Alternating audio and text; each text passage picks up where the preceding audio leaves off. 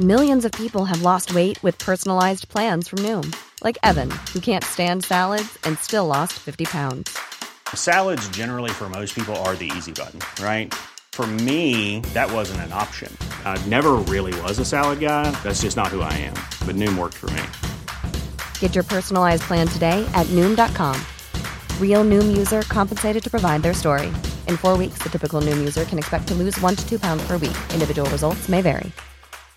Hey, I'm Ryan Reynolds. At Mint Mobile, we like to do the opposite of what Big Wireless does. They charge you a lot, we charge you a little. So naturally, when they announced they'd be raising their prices due to inflation, we decided to deflate our prices due to not hating you.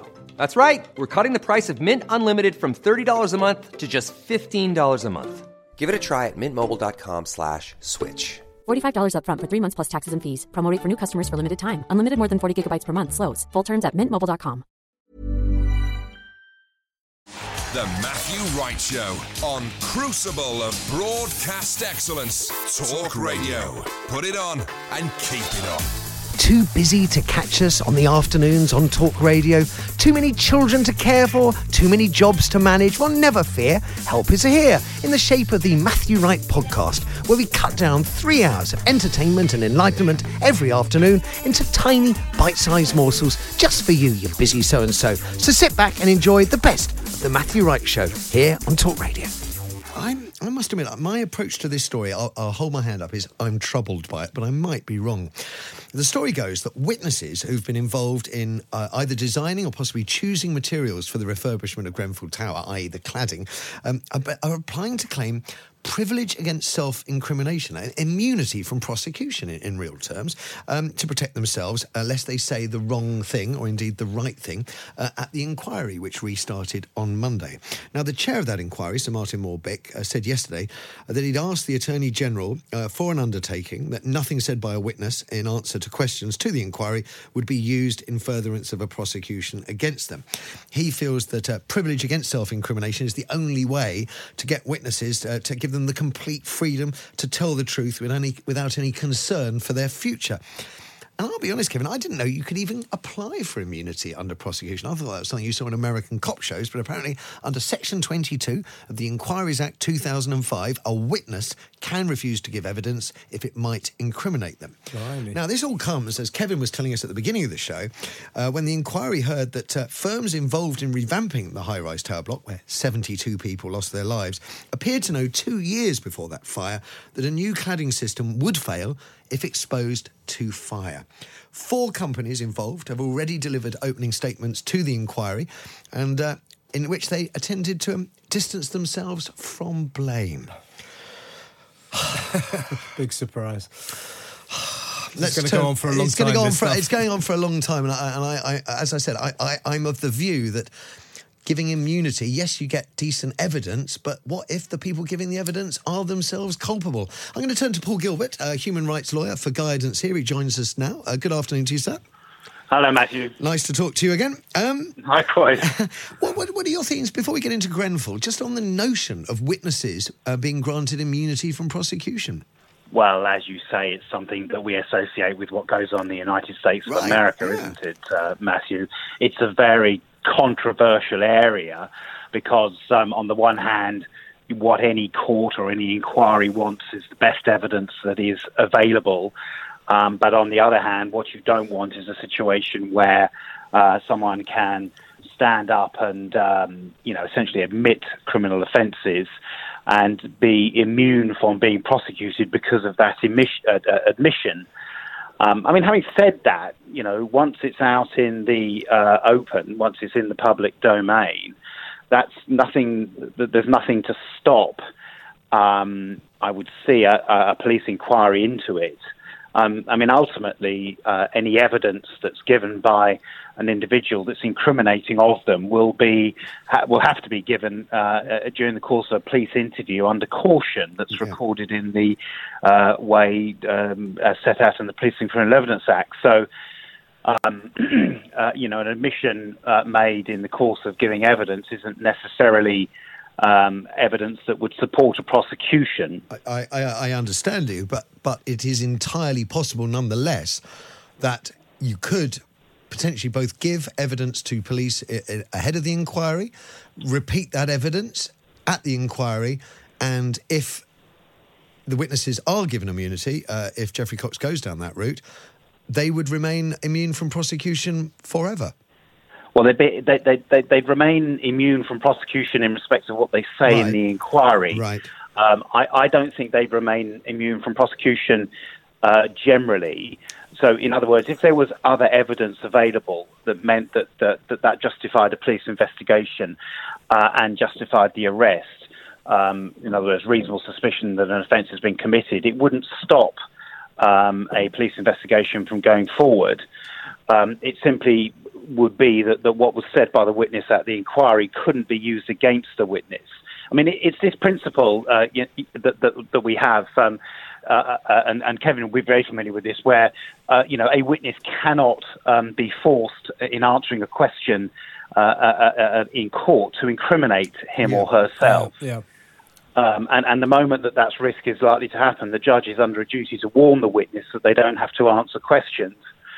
Um, that doesn't mean that the witness doesn't have to answer the questions. The witness can answer questions. I certainly was involved in the case where, um, you know, my defence was the other guy did it, and the other guy turned up and admitted that he did it. Probably got arrested the moment he left the witness box. Um, That can't be a true story. I, I'm, I'm afraid. No, it is a true story. Dear God. The Matthew Wright Show on Talk Radio.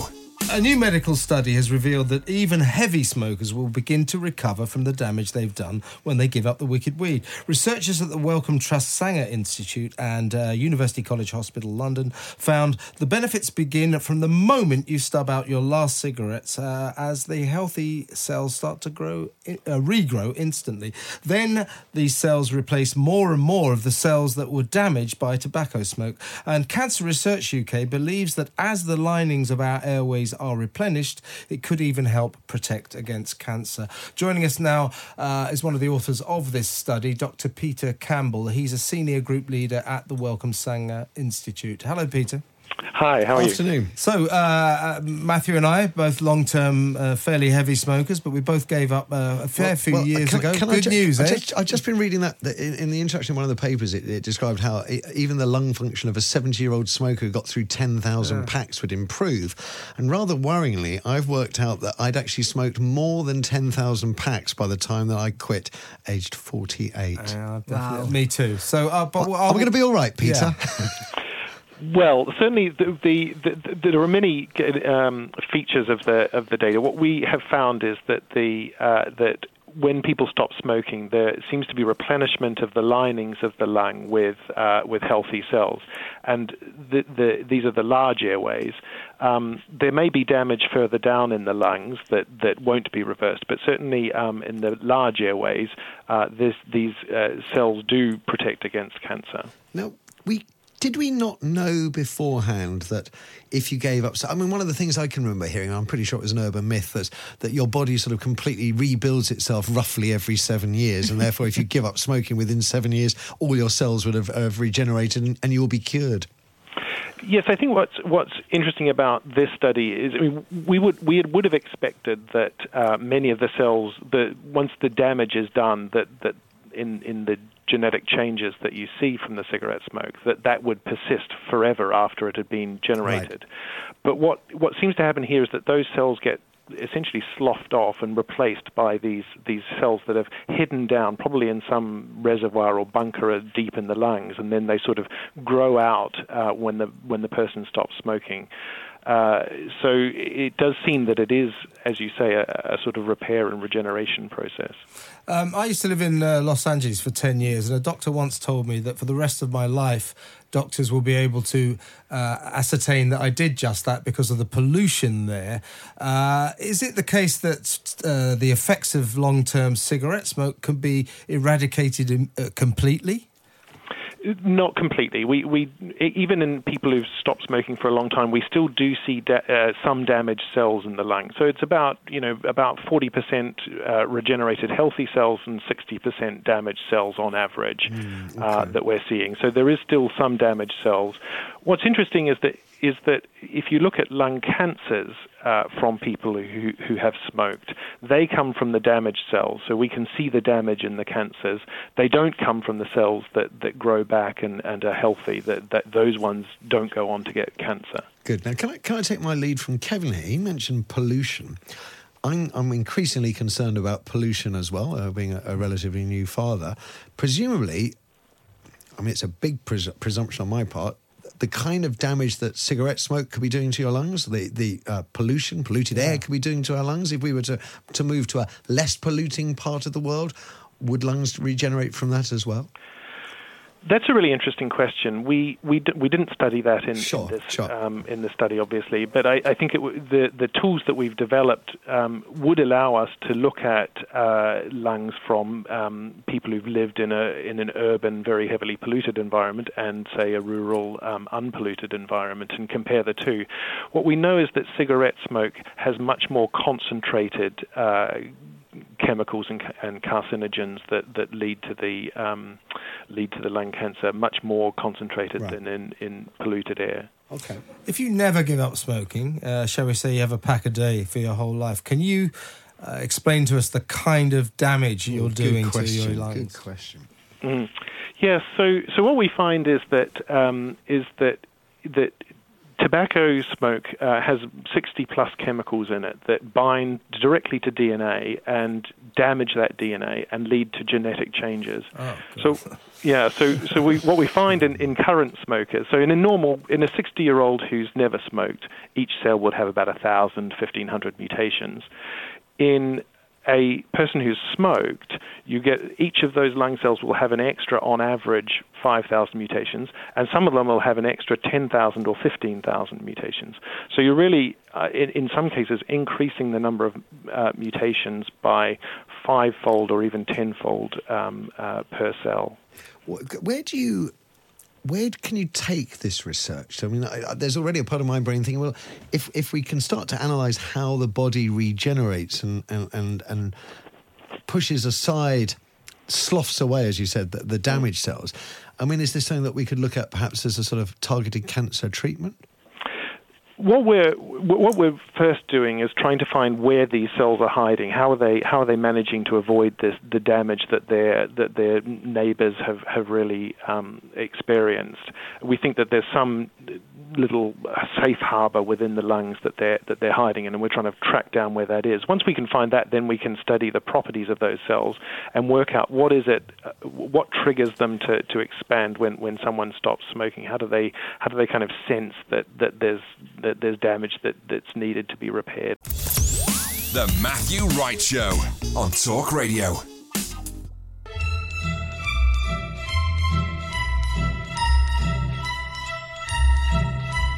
I'll tell you, it's didgeridoos.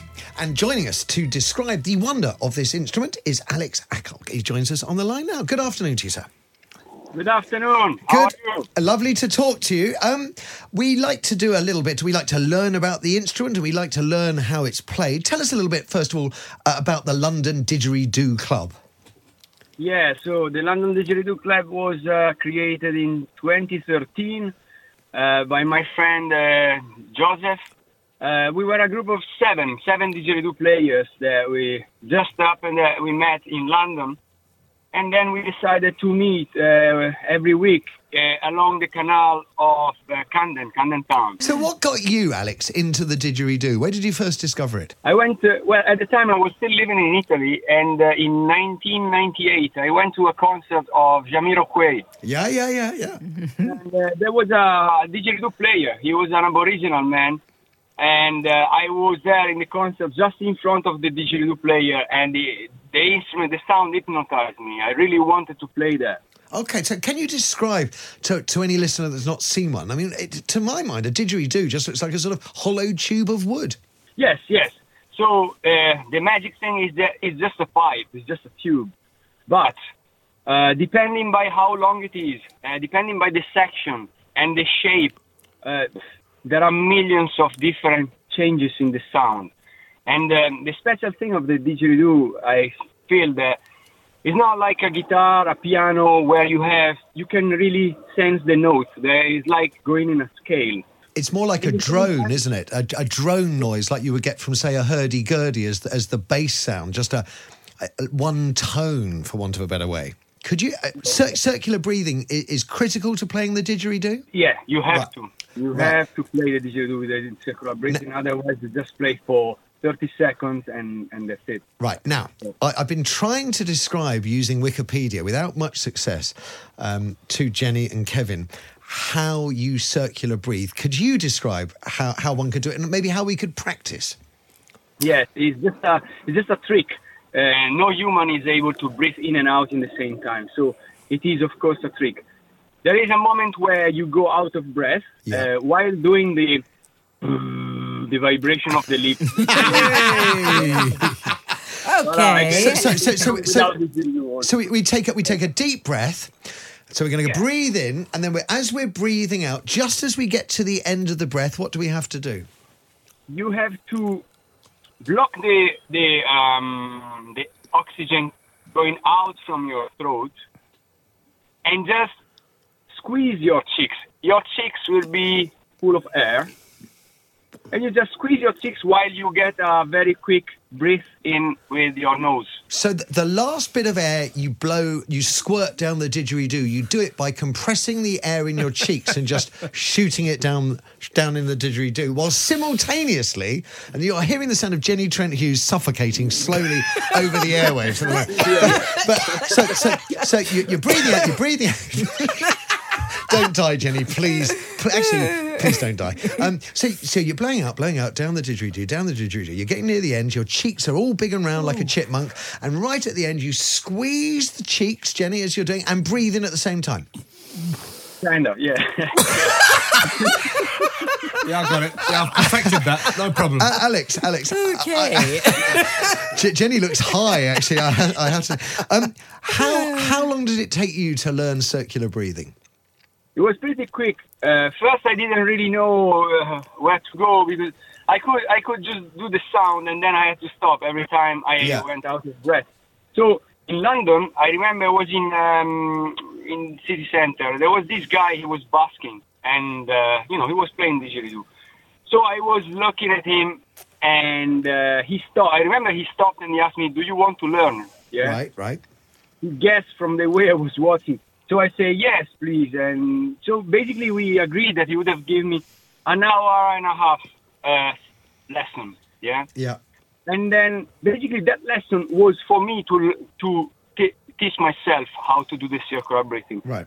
So there was an exercise he teach me, and I had to do it at least an hour a day. So at the time, I was driving for 50 miles, uh, 50 kilometers every every day by Right. car going to work. While I was driving, I was doing this.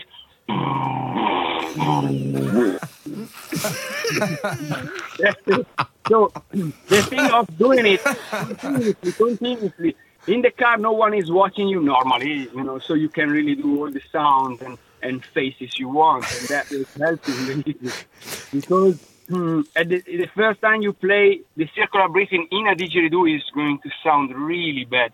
And there's no even point of just using the DJ. At the start, you can just do it without didgeridoo.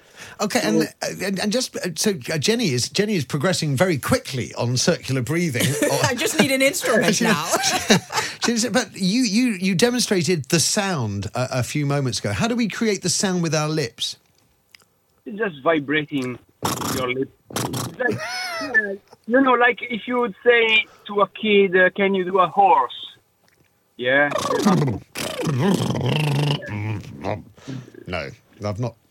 Do it again for us, please, Alex. Could you could you make the sound? So that's the sound. How uh, that, that's the movement you do. But you can make it sound like a didge, even without playing the didge like this. You're sorry, you're doing that just with your mouth, with no didgeridoo. Yes, yes. It's just, uh, You can tell this is this is the difference between talking to a musician and talking with no disrespect to you guys to rank amateurs with no musical skills whatsoever. I think. I mean, which Jenny? Let's hear your let's hear your one. Oh then. no, I'm a come la- I- on, no, I'm come a on. lady. I could Don't not be- possibly Kevin, let's hear your indulge attempt. in that. That's my. Yeah. Am I- Wow, oh, I that's thought it was not you. bad. Okay. That's just me pretending to be a didgeridoo.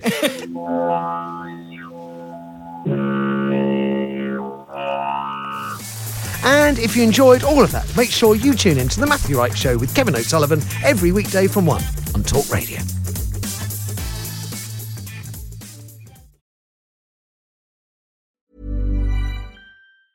Hey, it's Danny Pellegrino from Everything Iconic.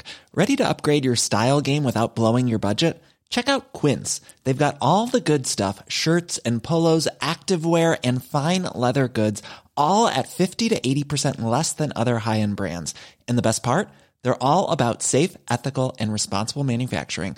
Get that luxury vibe without the luxury price tag. Hit up quince.com slash upgrade for free shipping and 365 day returns on your next order. That's quince.com slash upgrade.